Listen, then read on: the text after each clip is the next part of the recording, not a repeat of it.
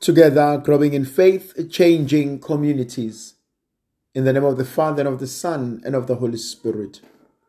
The grace and peace of our Lord Jesus Christ, the love of God, the communion of the Holy Spirit be with you always. Today, dear friends, I'd like us to reflect on the book of Prophet Ezra, chapter 9, verses 5 to 9. And at the evening sacrifice, I, Ezra, rose from my fasting with my garments and my mantle torn, and fell upon my knees and spread out my hands to the Lord my God, saying, O my God, I am ashamed and blush to lift my face to you, my God. For our iniquities have risen higher than our heads, and our guilt has mounted up to the heavens. From the days of our fathers to this day, we have been in great guilt. And for our iniquities, we, our kings, and our priests have been given into the hand of the kings of the lands, to the sword, to captivity, to plundering, and to utter shame, as at this day but now, for a brief moment, favor has been shown by the Lord our God to leave us a remnant and to give us a secure hold within his holy place.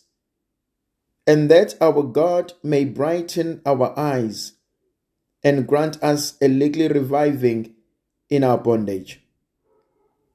For we are both men, yet our God has not forsaken us in our bondage, but has extended to us his mercy before the kings of Persia to grant us some reviving to set up the house of our God, to repair its ruins, and to give us protection in Judea and Jerusalem.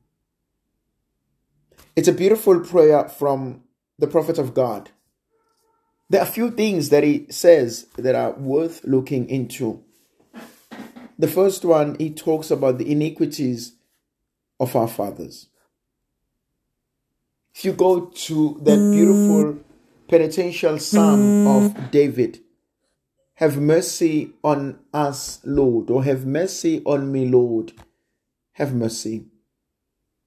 For I have sinned against you. That which is evil I have done in your sight. If you, O God, should mark our guilty, Lord, who will survive? Psalm 139. But with you is found mercy and forgiveness. The acknowledgement of our sins. I go back to that beautiful penitential prayer at Mass. I confess to Almighty God and to you, my brothers and sisters, that I have sinned. I have greatly sinned. I have sinned in what I have done, in what I failed to do. It is my fault. It is through my fault. It is through my doings. My fault, my fault, my most grievous fault. That acknowledgement that I have sinned. You know, it's something very important psychologically, spiritually, the acknowledgement of sin. I have sinned. I have done that which is not good. I've done something that God is not happy with. I've done something that God is not proud of. And sometimes, as, as people, we fail to acknowledge our faults. We struggle to accept that we could have done better, but we didn't. That the Lord demanded more of us, and we didn't do it. Now, what is fascinating with Ezra, he is not only acknowledging his sins, but the sins of our fathers. You know, the Catholic Church talks about original sin, that we are born in a state of sin. And in the most beautiful way, in the most normal way. There are certain things that we are struggling with today. And those things that we are struggling with today are a result of the choices made by our parents. Some of the problems we are facing today are not from us, but they stem from the past. And so acknowledging that it's powerful. But it's not just them who've done it. We also may have done something that is not helping us to grow. And so you see those two great elements a communal forgiveness, a communal penitential attitude. And I look at this as, as a family, as, as a church. You know, how many of us as, as people have benefited directly or indirectly as a church, as men, as women, as white people, as black people, as Indians, as coloreds. Collectively, we talk of privileges, we talk of advantage. But now, if we can talk of collectively gaining something or being at the right time where things are happening, what about when collectively we have harmed the other person, the other group? And so this communal responsibility runs deep in the book of Ezekiel, chapter 3 and chapter 18. He says, We have done that which is wrong.